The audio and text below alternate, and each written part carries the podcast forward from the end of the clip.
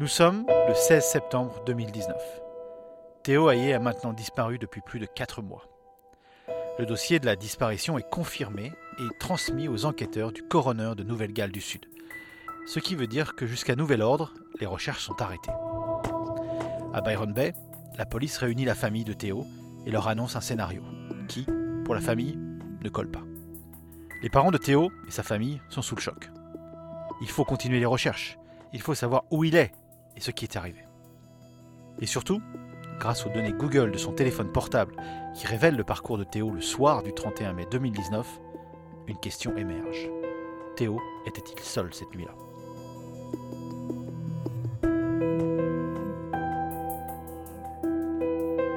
Avez-vous vu Théo? Un podcast de SBS French. Retour sur la disparition mystérieuse de Théo Hayé, un jeune Belge en Australie, dans la petite ville de Byron Bay. Un reportage présenté par Johanna Cabot.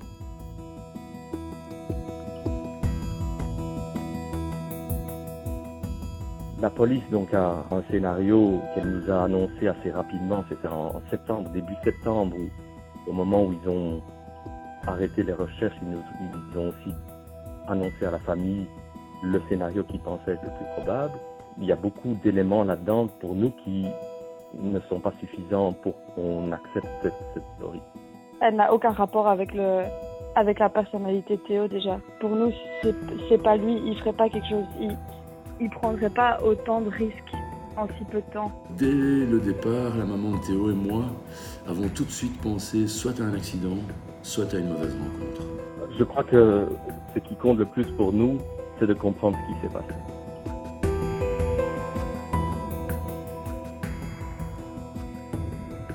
Théo Hayé est un jeune Belge de 18 ans qui était venu voyager 6 mois en Australie en novembre 2018. Deux semaines avant son retour prévu en Belgique, il s'arrête à Byron Bay le 29 mai 2019. Deux jours plus tard, le soir du 31 mai, Théo sort d'un bar local, le Cheeky Monkeys. C'est là qu'il sera vu pour la dernière fois. Grâce aux recherches effectuées par la famille, on sait d'après les données Google de Théo qu'il s'est rendu à Cozy Corner, un endroit au pied de falaise tout à gauche de Tallow Beach, une plage de la petite station balnéaire. Aujourd'hui, plus d'un an après sa disparition, on ne sait toujours pas où est Théo. Que lui est-il arrivé cette nuit-là? Quelles sont les hypothèses, les questions qui sont apparues au fil des recherches? Quels seraient les moyens de savoir si Théo était seul ce soir-là? Dans ce troisième et dernier épisode, nous allons revenir sur le scénario avancé par la police, ce que pense la famille de Théo et quels seraient les moyens de faire avancer l'enquête. Avec la famille, Vinciane Delforge, la maman de Théo, Jean-Philippe Pector, son parrain qui habite en Australie, son cousin Michael Dorcom et Lisa et sa cousine. Enfin, David Murray, un journaliste proche de l'affaire, à l'origine du podcast The Lighthouse sur la disparition de Théo pour le média australien The Australian.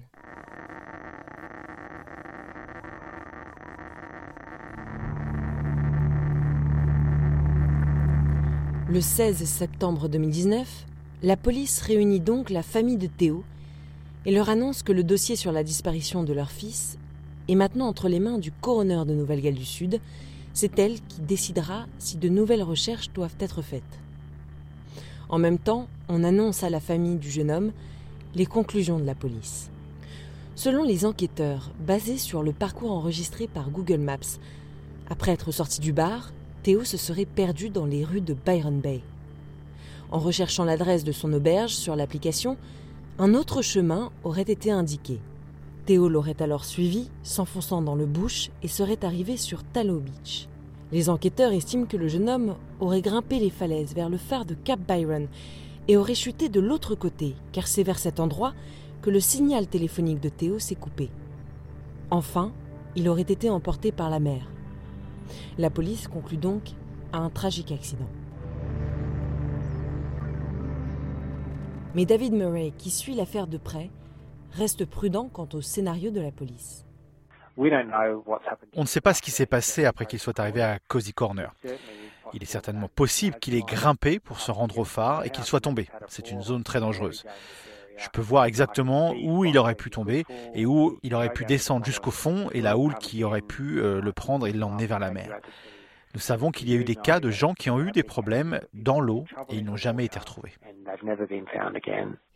Théo est un garçon mature, responsable, qui sait peser les conséquences de ses actes, comme le décrit Vinciane, sa maman. Théo, euh, en partant, a dit à son frère, à son plus jeune frère, euh, qu'il devait toujours réfléchir avant de poser un acte et que ben, chaque acte avait des conséquences et que parfois les conséquences pouvaient être graves ou dramatiques.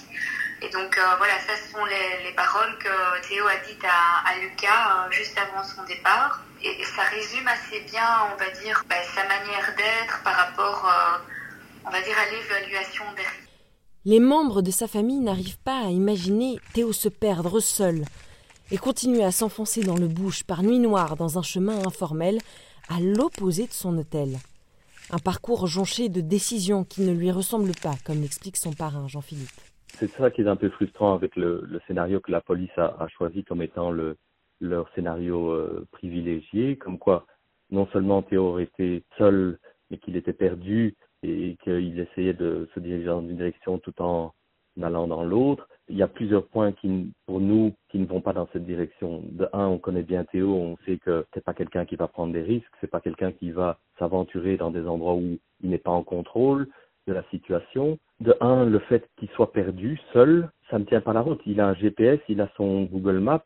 Quand on active le GPS sur Google Maps, il y a un point bleu qui indique exactement la position à laquelle on se trouve ce n'est pas possible qu'il se dirige dans un endroit en croyant qu'il est dans un autre avec la technologie actuelle. En plus, c'est toujours lui qui sait utiliser Google Maps. C'était un peu le navigateur quand il y avait des, comme ça des, parcours, des road trips. Euh, il, aimait toujours bien euh, faire les, euh, parcours, planifier ça sur Google Maps. Donc, il connaît bien ça. Donc, ça déjà, le fait qu'il soit perdu, c'est peu plausible. Aussi, selon le cousin de Théo, Michael, ce qui dérange la famille, ce n'est pas forcément la thèse de l'accident, mais surtout de conclure sur le comportement de Théo avant le dernier signal donné par son téléphone portable.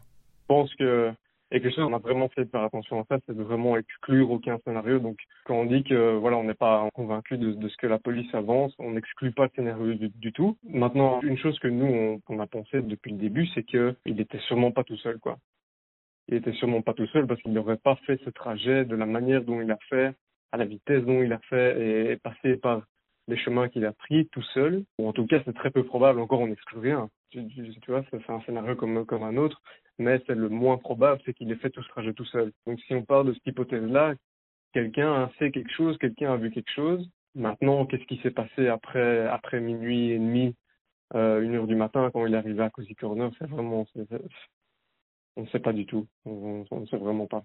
David Murray admet douter du scénario avancé par la police. Je pense qu'une partie du scénario pourrait être possible, mais je pense aussi que d'autres parties sont peu probables. D'après mon enquête, je ne pense pas que Théo ait été perdu du tout. Euh, je crois qu'il allait à un endroit précis et je pense que nous avons démontré ça de manière très complète. Et l'un des éléments clés ici, c'est de la façon euh, dont Théo a marché depuis le terrain de sport. Alors juste pour clarifier, Théo est passé du bar Cheeky Monkeys à un terrain de sport à la fin de Tennyson Street, où il est resté pendant une période de temps, pendant près de 7 minutes. Et puis, il a changé de direction. Il s'est dirigé vers Tallow Beach. Je pense que nous pouvons dire en toute certitude qu'il voulait aller à cet endroit. Il pouvait voir où il était sur son écran. Il pouvait voir sur le point bleu qu'il s'éloignait de son auberge. Je pense que l'explication la, plus probable et qu'il voulait aller à cet endroit. Et ensuite, l'élément clé est était-il seul ou non?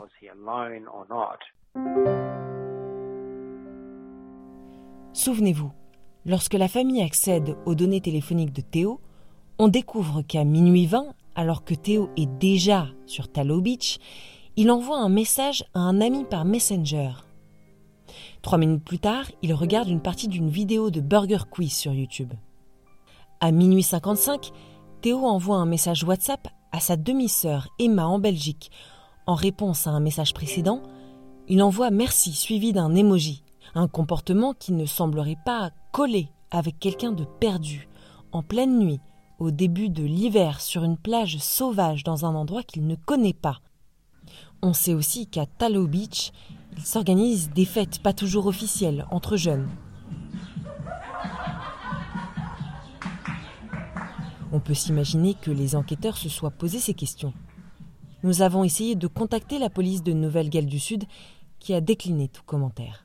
Il faut dire que les autorités veulent rester discrètes sur leurs recherches et conclusions. Jusqu'à maintenant, très peu d'informations ont été dévoilées. Il est en fait très difficile de dire si la police a fait du bon ou du mauvais travail parce que nous ne savons simplement pas euh, tout ce qui a été fait. Nous devons donc voir ce que la police a réellement fait. Il est très très important maintenant que la famille obtienne le dossier de la police via le coroner, donc à travers le processus légal. Ils peuvent le demander, ça s'appelle un mémoire de preuve qui rassemble tous les éléments de la police à ce point. Puis la famille peut analyser tout ça. Ensuite, nous pourrons faire une véritable évaluation pour savoir si la police a fait un travail approfondi ou non. Mais je pense que nous ne sommes pas en mesure de le dire pour le moment. Début mai 2020, la police a identifié l'ADN de Théo sur la casquette découverte près du chemin qu'il avait emprunté la nuit du 31 mai 2019. Si l'ADN n'avait pas été le sien, peut-être de nouvelles pistes auraient pu être explorées. La famille de Théo a fait appel à un avocat pour essayer d'évaluer les manquements dans l'enquête, ce qui pourrait aider à effectuer de nouvelles recherches. Ce qu'on essaie maintenant de faire, euh, c'est avec l'aide d'un solliciteur qui nous a été euh, conseillé, un solliciteur de Legal Aid ici en, Australie, donc qui a l'habitude des affaires coroniales qui nous assiste dans notre démarche vis-à-vis du coroner, qui lui, c'est une coroner, euh, une dame qui va normalement vérifier que le travail de la police a été fait correctement et qu'il n'y a aucun point de l'enquête qui devrait être poussé plus loin. Donc ce qu'on espère maintenant, c'est vraiment une entente et euh, que le coroner soit à l'écoute de toutes nos interrogations, de toutes nos questions qu'on a fournies sur base d'un document. Début décembre 2019, un témoignage va faire l'effet d'une bombe.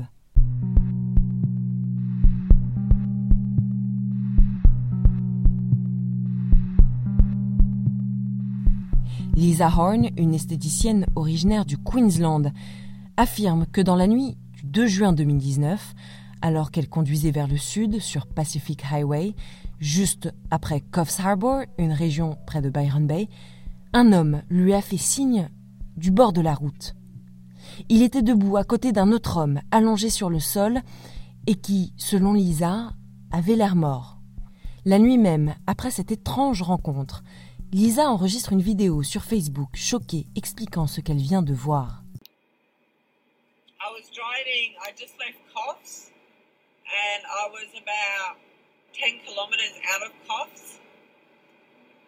Um, just when it started to get to the 110k zone and I had my lights on high beam and on the left side of the on the side of the road in the shoulder there was a guy about he would have been about 30 and he's waving me down. Um, and behind him on the road is a guy lying sprawled out like he was dead. And I thought about it for a minute, and you've got to remember, it's 4.30 in the morning, it's pitch black. There's nobody on the road. I'm the only one driving, there was no cars around me. Elle appelle la police qui se rend sur place, mais les policiers, ne trouvant rien, ne poussent pas plus loin les recherches. Théo a officiellement été porté disparu par les autorités le 8 juin 2019. Lorsque Lisa voit des images de Théo Hayé et les vêtements qu'il portait le soir de sa disparition, elle rapporte immédiatement à la police qu'elle a le souvenir que l'individu qu'elle a vu, allongé sur le bord de la route, portait les mêmes vêtements que ceux de Théo le jour de sa disparition. Selon David Murray, ce genre de témoignage devrait être pris plus au sérieux. Il est très difficile de savoir quoi faire avec quelque chose comme ça. Cela peut être lié ou non, mais des éléments comme ça pourraient être des pistes et ils doivent être vérifiés. Dans l'épisode précédent, nous revenions également sur la présence potentielle d'un sans-abri qui aurait pu se trouver à Tallow Beach le soir du 31 mai 2019. Mais encore, la police ne semble pas mettre une priorité à rechercher l'individu. En juin 2019, des ossements humains sont retrouvés sur Shelly Beach, une plage au nord de Sydney. Ils sont identifiés, ce sont ceux de deux backpackers, un Français de 18 ans, Erwan Ferrieux, qui avait disparu avec un ami, Hugo Palmer, un Anglais de 20 ans, en février 2019. La théorie d'un tueur en série est apportée par un criminologue, mais les autorités ne retiennent pas ce scénario. Laurent Hayet, le papa de Théo, avait dit aux médias belges Belga qu'avec Vinciane Delforge, la maman du jeune homme, ils avaient tout de suite pensé soit à un accident, soit à une mauvaise rencontre.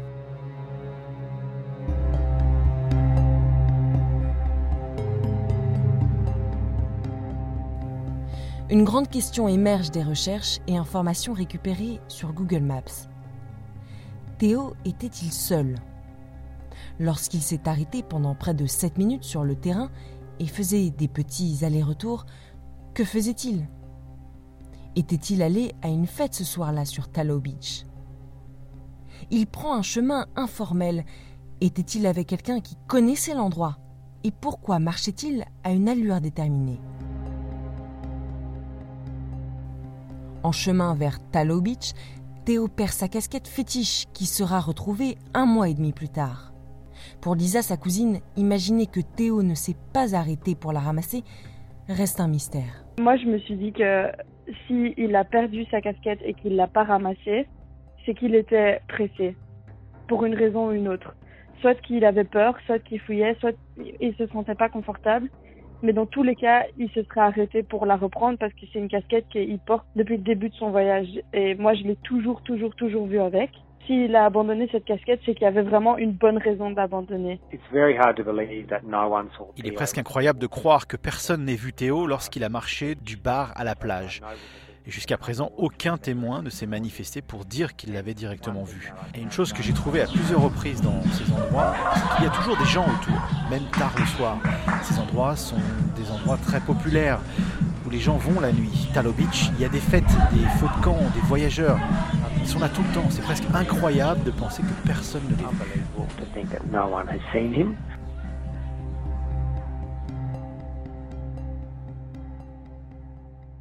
Quels seraient donc les moyens de savoir si une ou plusieurs personnes ont vu Théo le soir du 31 mai 2019 La façon dont la famille a su accéder aux données Google de Théo soulève de nouvelles questions sur le rôle que jouent les géants de la technologie lorsqu'une personne est portée disparue et si les entreprises peuvent fournir des informations essentielles.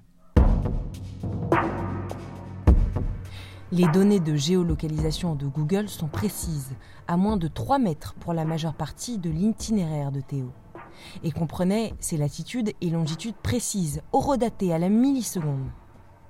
L'entreprise Google partage des données aux agences gouvernementales lorsqu'elle estime que cela est nécessaire pour éviter, par exemple, la mort ou la mise en danger grave de personnes, comme dans des cas de portée disparue, d'enlèvement ou de scénarios terroristes.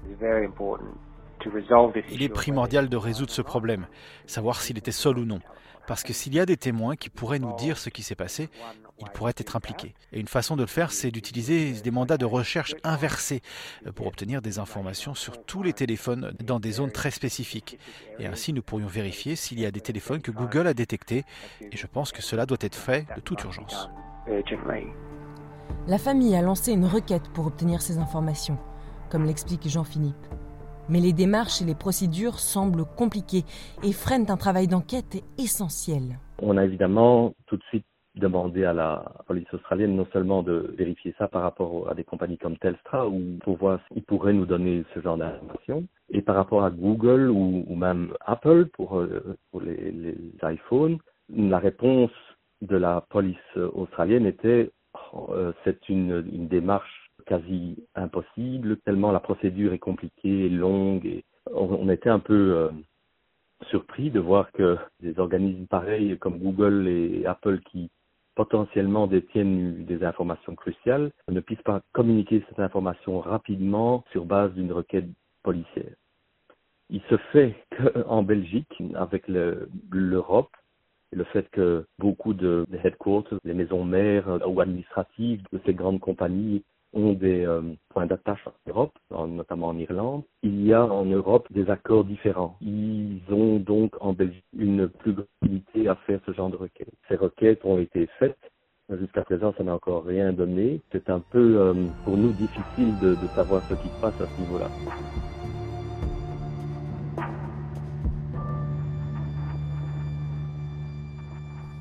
Michael, le cousin de Théo, confirme que la famille et les bénévoles recherche continuellement de nouveaux moyens pour faire avancer l'enquête et compte sur l'aide des autorités. On espère que plus de moyens vont être mis pour essayer de trouver des réponses. On essaie de faire ce qu'on peut, mais on arrive à, à bout de moyens. Et donc voilà, on essaye de relancer tout ça. Qu'est-il arrivé à Théo la nuit de sa disparition? Toutes les informations recueillies grâce aux bénévoles et à la famille sont inespérées, mais soulèvent tellement de questions.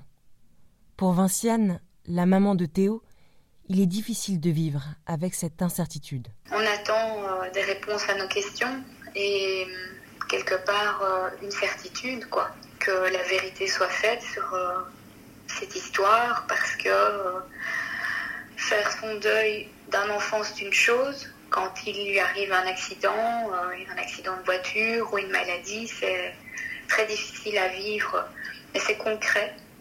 Or nous, ben, comment continuer à avancer, à vivre et à faire son deuil si on n'a aucune certitude C'est impossible et inhumain.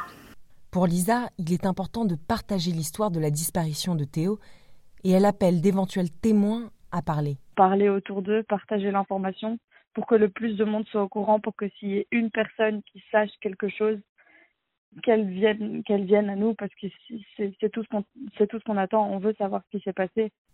La famille se bat aujourd'hui pour savoir ce qu'il s'est passé.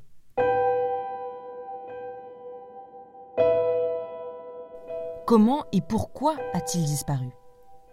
S'il est probable que quelqu'un ait vu Théo cette nuit-là, la famille encourage un ou plusieurs témoins potentiels à se manifester. Ce qui compte le plus pour nous, de comprendre ce qui s'est passé. On ne veut pas des personnes qui se sentent euh, coupables ou bien qui ont peur de parler ne se manifestent pas par risque de représailles ou entre guillemets représailles euh, de conséquences.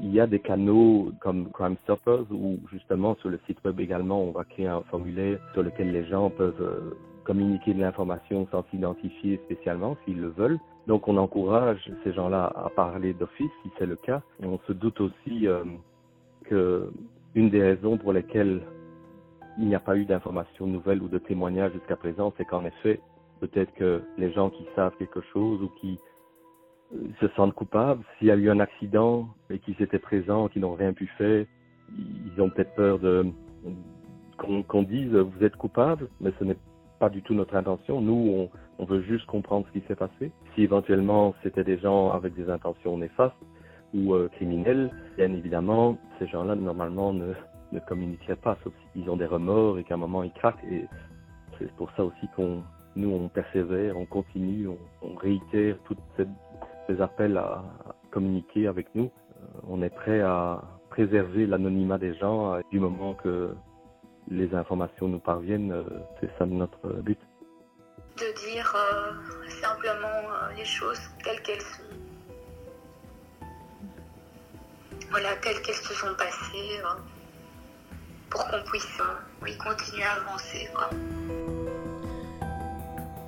L'enquête continue en Belgique, en Australie. La famille, aidée des bénévoles à Byron Bay et de la police, continue sans cesse de trouver par tous les moyens de nouveaux indices.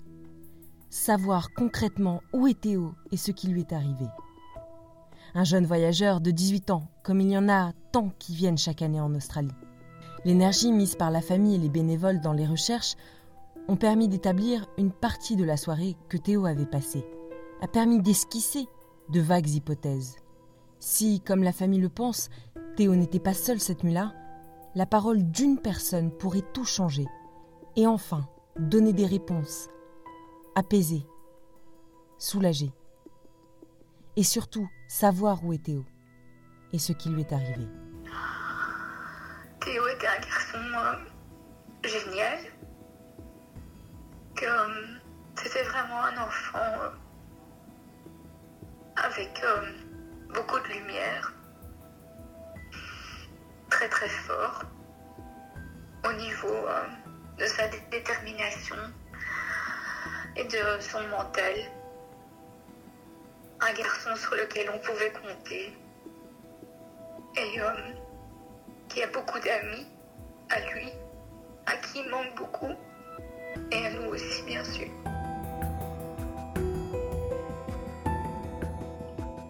Si vous disposez d'informations importantes, vous pouvez contacter la famille de Théo qui a lancé un nouveau site web, lookingfortheo.com, ou Crime Stoppers en Australie de manière anonyme. Vous pouvez les contacter sur leur site www.crimestoppers.com.au ou au 1 800 333 000. Avez-vous vu Théo? Un podcast de reportage de SBS French.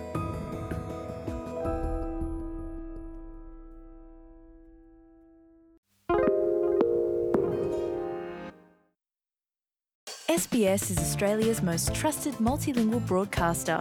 Our listeners are loyal, highly engaged, and have supported countless local businesses. We offer advertising packages for businesses of all sizes. Our experienced sales team will guide you through the process of owning a great campaign. Bring your own ad or have our production team make you something in one of our 68 languages. Start the conversation with your new audience today. Email sales at sbs.com.au.